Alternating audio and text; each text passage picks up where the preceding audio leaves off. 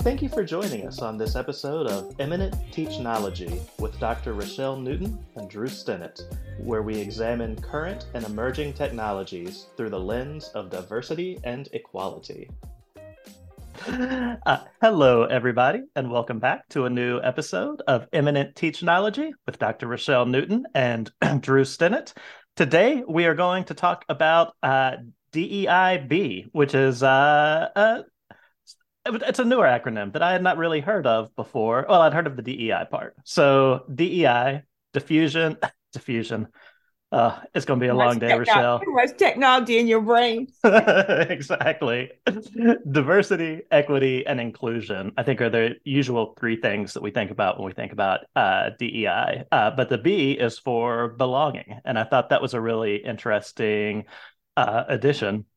I don't know if you remember, like, our very first uh, podcast, or maybe even our prep for the podcast, Rochelle. But I really didn't know the what the differences were between uh, diversity, equity, and inclusion uh, a few years ago. Like to me, that said, uh, you know, just to me, the DEI was be fair to like uh, know that it's just not middle-aged white men in the uh, IT space, even though like the overwhelming majority uh, at the time, and I think even still currently, is uh, like middle aged white men doing like in almost all of the positions, which is uh, not representative of real life.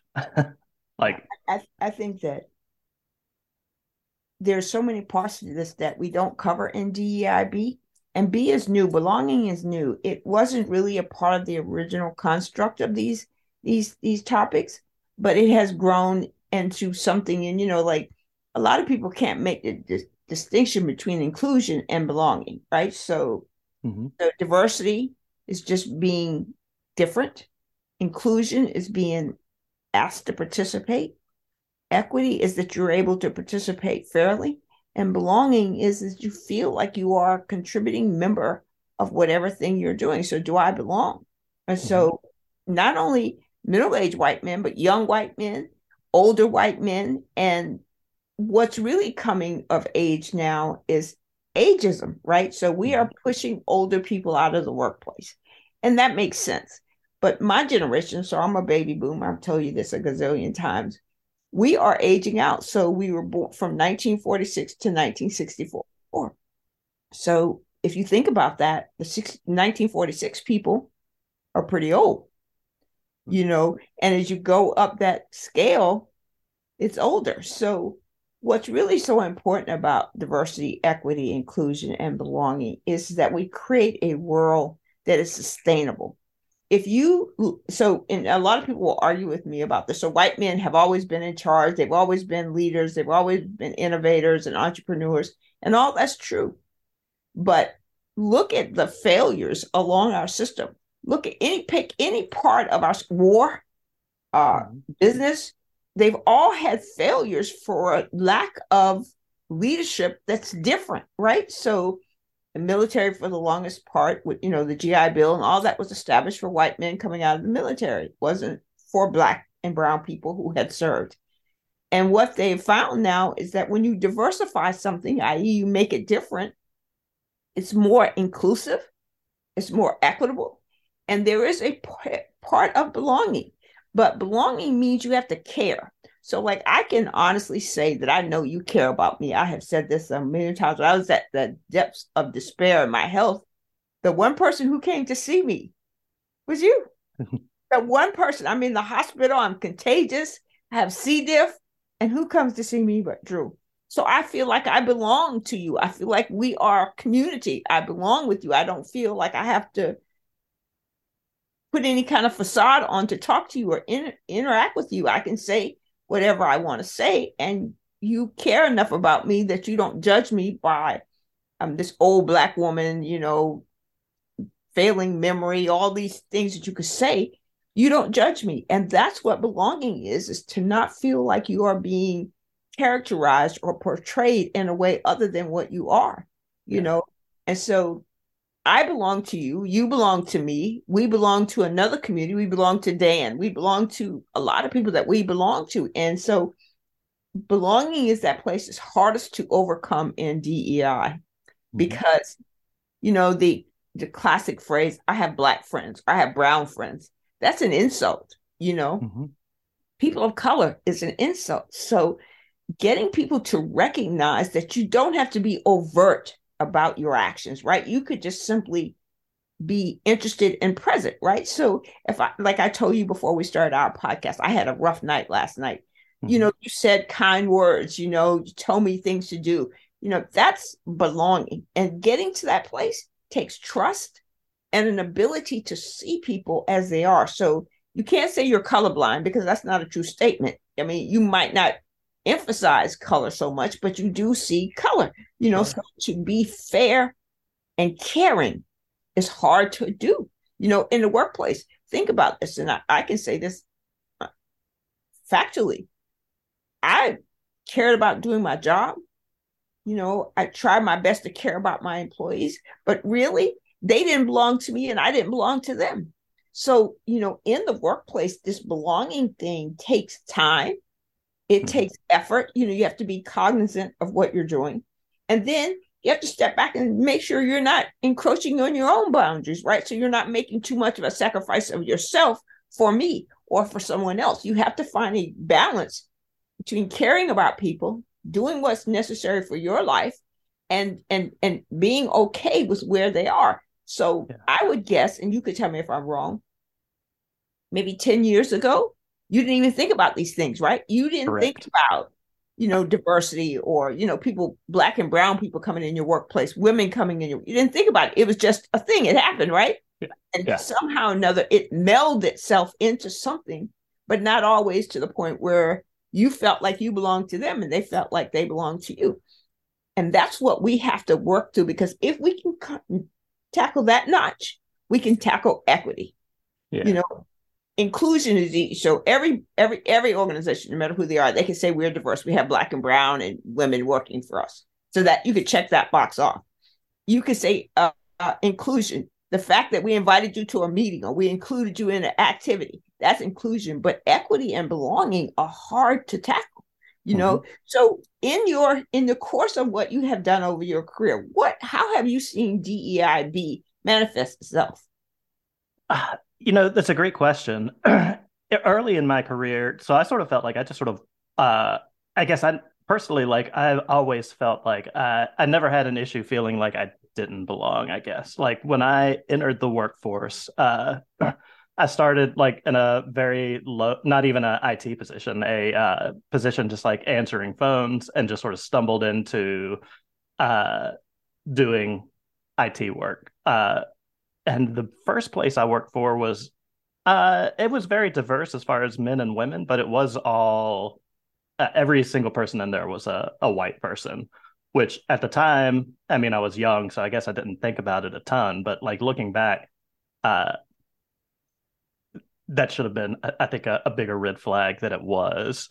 Uh, as I progressed like through my career and went on to work at like bigger places. Uh, to at least to me, it seemed to be that the bigger uh, company or place that I was working was, uh, the more diversity they had. But at the same time, most of the technical jobs were still uh, white men. I think that has changed, at least for me, over the last probably 10 or 15 years, where I feel like the actual workforce is getting uh, slightly more diverse now. I won't say it is solved because it is definitely not solved. Uh, like there's definitely still the IT workforce does not uh, is not properly represented uh, against like the actual population. Like it is still heavily skewed towards uh, mostly white men, I would say.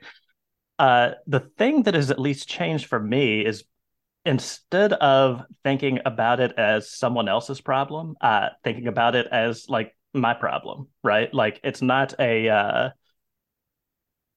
and we've probably talked about this at other points as well, but um it shouldn't be up to disenfranchised people to drag themselves uh like out of or drag themselves into the workplace. Like it should be everyone's problem. And that's uh I feel like that's where I've really grown over the last at least I don't know, five, ten years or so. Uh, but being aware of it and thinking about it is I I mean, I feel like that's a huge piece because or that's at least the first step. Because if you're not thinking about that and if you're not seeing the inequalities, uh, then you're contributing to the problem by just continuing to like hire white men, right? Like there's an endless supply of white well i won't say an endless supply but there's plenty of white men uh, out there that are i won't say easily hireable but are getting hired everywhere. And the rate at which they're getting hired is not as high or as much higher than for everybody else. And that's like not right. And that's what we and i don't mean you and i i do mean you and i but i mean everybody needs to fix because i mean it's just fairness right? That's where i think a lot of equity is is making sure everything is fair diversity uh, and inclusion. And then the hard part which is actually making people feel not making people feel like they belong but making sure people do belong. And that was uh, the belonging. Again like many new terms that's really like uh in our podcast belonging has come up many many times by many many people in ways that i had never really thought about right? Like we always when we talk to people at uh, schools one recurring thing is if there's a, a black person at a school that's predominantly white they don't feel welcome after they got in. And you know that's not on them to fix. That's on everybody else to fix. And uh, i think that's what we really have to do is just sort of take responsibility. You know we see this inequity. The inequity is glaringly obvious when you look at it right? But we have to not just see it. We have to like work to fix it. Uh, and it's hard but it's something that we have to like actively work and actively flex those muscles right? Because you can't just say you can't wave a wand and say okay now everything everybody's diverse everybody feels like they belong. Like you got to do it and you got to reach out to people. And i agree with you. I, I think the problem though people have to be willing to do self introspection right? So when you look at yourself you know you're sitting down and maybe you're watching something on television or in movies or you're out somewhere and you see people that are different from you. Mm-hmm. Like I have this running joke about Whole Foods. So anytime people have earring piercing all up here and in their eyes, I they must work at Whole Foods. mm-hmm. And I realized that that's not nice, you know, because I was making a judgment about these people because, like, you know, when you go to Whole Foods, you see people with you know, nice fashions in their face and on their person, you know. And so, one of the things ab- about this is actually being able to understand what your shortcomings are, right? So, what are you not doing?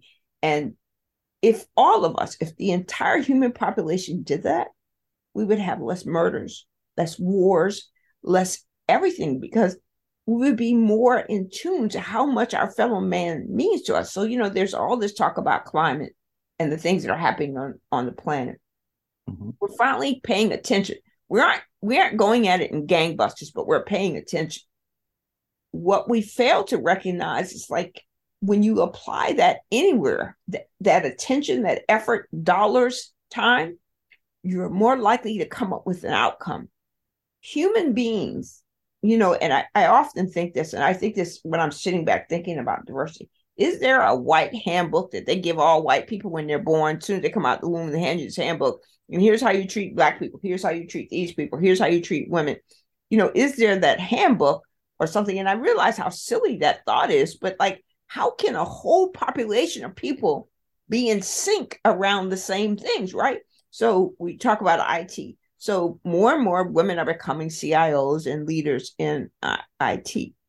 But if you look at it compar- comparatively, like someplace I just recently worked, the current CIO makes at least $150,000 less than the male CIO who had been in that job. Mm-hmm. And when you think about that, and so we're talking about a white man and a white woman. So it's all white. It's not like you have to think, but for some reason, we can't pay women equitably. We don't promote women equitably. We push women out as they get older. If they decide to be out for childbearing and childcare, we put a stigma on that. You know, you get a little dot in your file, you know, that, you know, you've been away. You know, equity and inclusion happens within us being willing to see outwardly. right? So it's not a matter of coming to the rescue, it's a matter of being human. And being human is hard, right? Because we have fears, right? I mean, think about this. If you were walking down the street, you know, in another neighborhood you didn't know, and a bunch of kids that you're not familiar with were walking towards you, and then you turn to walk away and they start following you. So we develop an inherent fear about things like that. And so that helps us judge others, right? So, you know, like you can say, well, you know, I'm not messing with black people because they're prone to crime.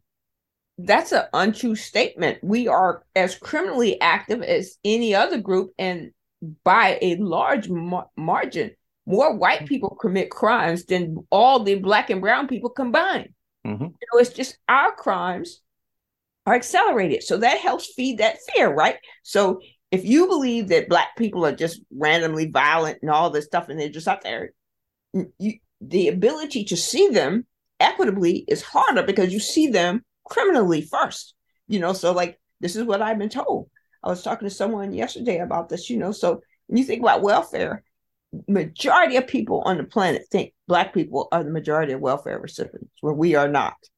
You know, by a large margin, we are not. But that's how it's been portrayed. So it allows that fear to further develop. So, you know, these are good for nothing people. So why would I hire this black person? You know, they don't work really hard, they're not really smart, you know. And so we have to break down that barrier first.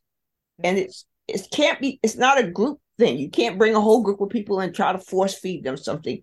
They have to make that acknowledgement of their own. And I think what you said, you know, 10, 15 years, you have been growing your acknowledgement. You have been growing your humanity. So you are able to see people. You might not invite them to your house. You might not go out and play a game with them, but at least you see them as human like you are. You don't see them as an adversary. You don't see them as someone who's going to hurt you.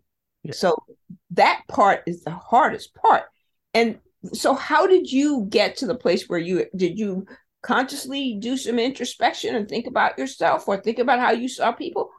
or was it just in the interactions with people you learned to feel more comfortable? Uh, for me, at least, it was a combination. So there's a build. I would say there's like a rising tide of sort of the realization of like not just that DEI and B are important, but like how important they are, and that level of importance went from.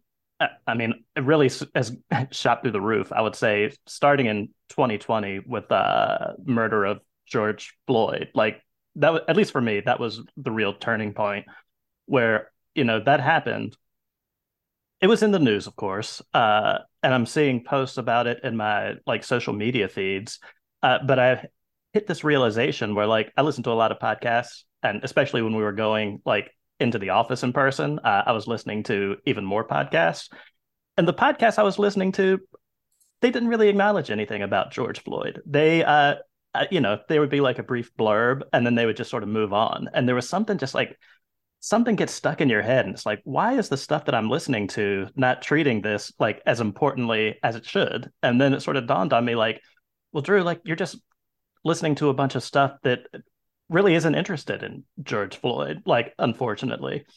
And uh to really I, will tell you what the one show was that uh really hit the nail on the head for me, and that was uh do you ever listen to the Breakfast Club? It's like a radio show. Yeah, uh, Charlamagne the God or something like that. Yep, yep, exactly, exactly. Charlamagne the God. Every once in a while. Yeah, and they have like, I mean, they're a music morning show. Like they have uh, a lot of uh, like hip hop artists and rappers on, and it's it's a it's a great like morning show. But I just never really listened to it. And then around the time of the George Floyd mur- murder, I was like, I should listen to that and see what they're saying about it because they probably like this radio show probably has a much different perspective than uh, you know a tech podcast that I'm listening to. And you know what? They absolutely did, and it was completely eye opening. Listen, listening not just to them talk about it and sort of how you know not only how awful it is, but how it happens all the time, and then hearing their listeners call in, uh, some angry. Uh, some sad, but whether they were angry or sad, like they were all in tears and like properly so. Like that's the appropriate reaction. Uh, and I, I mean, that, that sort of where things clicked for me was like, hey, like this thing that I've just sort of been aware of, you know, sort of off to the side of my main life, like it has this huge impact, and that's an it's an impact that I was not really thinking about uh, the majority of the time. And then like that's a Drew problem, right? Like that's not a problem of the world. That's the problem that Drew is just sitting around listening to is the same, you know, people he's listened to for the last 20 or 30 years. Uh, and it's time to like branch out and hear different perspectives. And just hearing those different perspectives really uh I guess I'd say like straightened things out for me or made like the it made the whole situation much more real than just hearing these little blurbs on, you know, the news every now and then. Yeah. It's a uh, two things. One of the things about names and lately people have started talking about their government name. We're going to talk about that on one of these podcasts, but but but names, right? So let's just say um, you go to um, you go to work and there's a new person at your job and you shake hands or say hello, or whatever it is, and then we call them a name. Mm-hmm. I always ask, what can I call you? What how do you want to be recognized? Mm-hmm. Because like Mr. Floyd, and, and I never call him by his first name because I didn't know him. Yeah. You know, the crime that happened to him was so beyond words. You know, it's just absolutely terrible. You know, but that we made ourselves comfortable with him. You know, it's that's where a lot of white people gain some conceptual ideas about diversity and how we're seen in the criminal world. But but go back a few years. Remember Trayvon Martin? Oh yeah, yeah. So he was killed by a citizen in his in his neighborhood, I guess. You know, doing some kind of citizen patrol. We did not find that offensive. You know, here's this young boy going to the store to get some Skittles, Skittles, mm-hmm. and he loses his life. He has no gun, he has no weapon, he has on a hoodie. Yeah. And what's really amazing is to see white people wear hoodies these days because at the time, only black people wore hoodies with any kind of re- sports players, but you know, really, it was the outfit of black urban kids, right? Mm-hmm. So we didn't get upset about the murder of Trayvon Martin. What's the difference between Trayvon Martin and George Floyd? Time. COVID hit during the middle of George Floyd's murder. So we were forced to sit at home. Yeah. Inundated by TV, and inundated by streaming, all of these things. So we it almost like it had a captive audience, right? People who are forced to think about this, right? Yeah. But there have been way more tragic things happening than the death of Mr. Floyd. And I don't mean any disrespect to anyone associated with Mr. Floyd and his family. Mm-hmm. But James Blake in Texas put to the back of a truck and drug until his head separated from his body. Why were we outraged about that? Yeah. Because we expect or accept that that's just the, they were doing something wrong. Had to be them. The guy who got shot running through the housing neighborhood had to be doing something wrong. We weren't bothered by it. Yeah. Mr. Floyd was just inundated with us. We we had we you couldn't escape. It was everywhere. I think that what's really interesting going forward with this is like we can't afford to have very many more Mr. Floyds. I mean, we yeah. just cannot. We we just cannot have that. Or Mr. Blake or young Trayvon Martin. We we just cannot. But it's going to take, and I said this to someone yesterday, black people would still be enslaved were it not for white people. Chinese people would not be freed from their encampment were it not for white people. So you can't make this universal statement that all white people are bad. They are not. Some white people just are more human than others, right? If the only thing we care about is what's in our space, people in our house, the people we work with, the people we we have a very small world. The world is huge.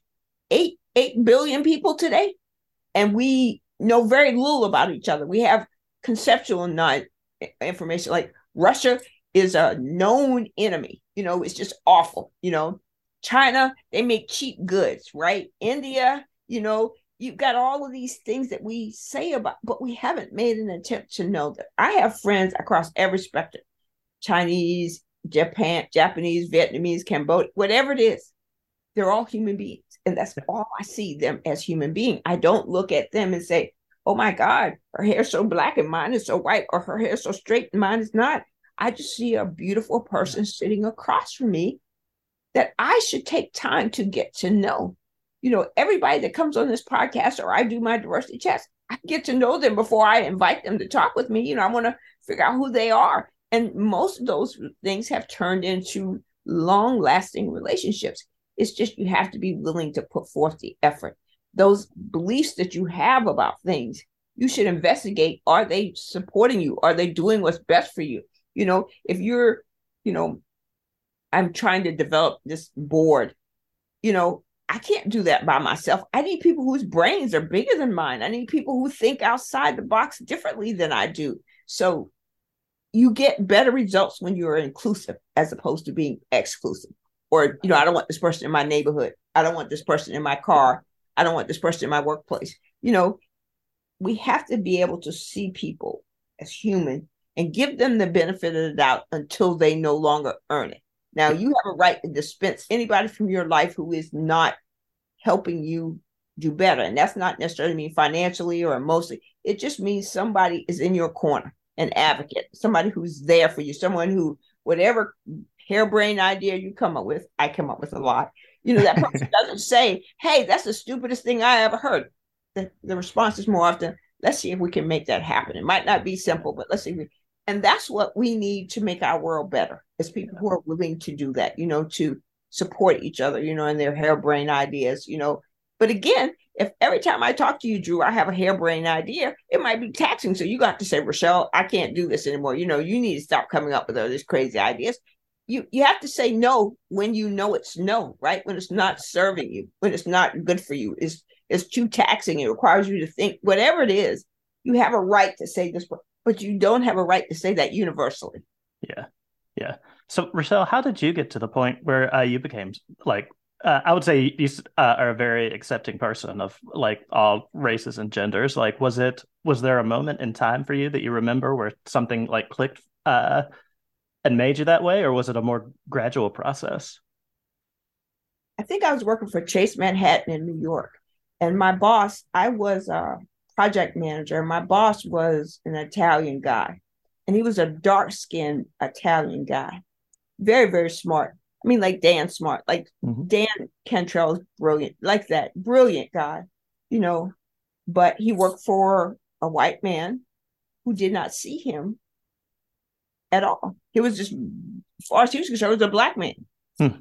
And uh, he was my boss, you know, and he was tough. He was taxing, you know, he wanted, but what I came to know about him is that his full potential hadn't been reached because he hadn't been accepted. He didn't belong. So that was my key because eventually he and I became very good friends. I stayed in touch with him until he died. You know, very, very good friends. And he exposed me to hope, like Chinese people who he had worked with or did stuff things, you know, all kinds of people he exposed me to. And what's really profound about that was like, as a Black woman, I experienced, and I still to this day experience discrimination and racism. He saw me. He didn't see a black woman at the time I was thin. I had long hair. I was very pretty. He didn't see me as any of that. He saw me as smart. Yeah. And that's what the key was, was someone seeing me help me see others. And then once I saw myself and he saw me, I started seeing the plight of black and brown people in the workplace, black and brown people in school, black and brown people at play because we cannot make the and I should say this women too. I am a huge fan of a lot of white women. I think that they are amazing people and I meet new ones almost every day. But I, I I take each person and I look at them and I say, hey, in this discussion I'm having with you, are you human? And it's just simply that much, you know, are you human? So, you know, pleasantries, you know, hey, I'll call you later, I'll see you. And that's what really got me to where I am today, where no prejudice, no bias, but I say too what I said earlier, you know, I don't allow people just to say or do anything to me, you know, like, you know, I might have to exclude you out of my life. You know, I have some people that are really, really hard fought racist and they're black. You know, they don't believe anything good, like, you know, anything white ain't right. That's, you know, constant refrain. Yeah. That's wrong. You know, that's not right. And so sometimes I have to exclude those people from my life. I can't take that. I can't hear that rhetoric over and over and over again, you know, because if you make that generalization, literally you have nothing, you know, you know, you don't have white paper towels, you know, white rice, you know, all these things is white. If you exclude them, then what? You know, so you have to take people as they come. Yeah, yeah, I, I think that's a, a, great piece of advice, and I think that's a good thing that our listeners can take away as well. Like, you don't need this, like, you know, ray coming down from God piece of clarity to like get you moving in the right direction. Like, it's just seeing people as people. Uh, sounds very easy to do, but I think a lot of people just don't. You don't because you your fears drive you. But you know, I think Drew, that, like I told the guy yesterday, this work probably won't be done in my lifetime. You know, just like climate uh, correction. I don't want to say yeah. climate change, but to fix the climate, not in my lifetime. And you know, I I get it. I'm on the closer to the grave than I am to the crib. You know, and I get that, but you know, this is something humanity should be working at. You know, you know, we're rising ten- tensions with China, rising tensions with Russia. You know, we if we just came back, if we just stepped back a little bit and said, hey, great country, glad you have all of that.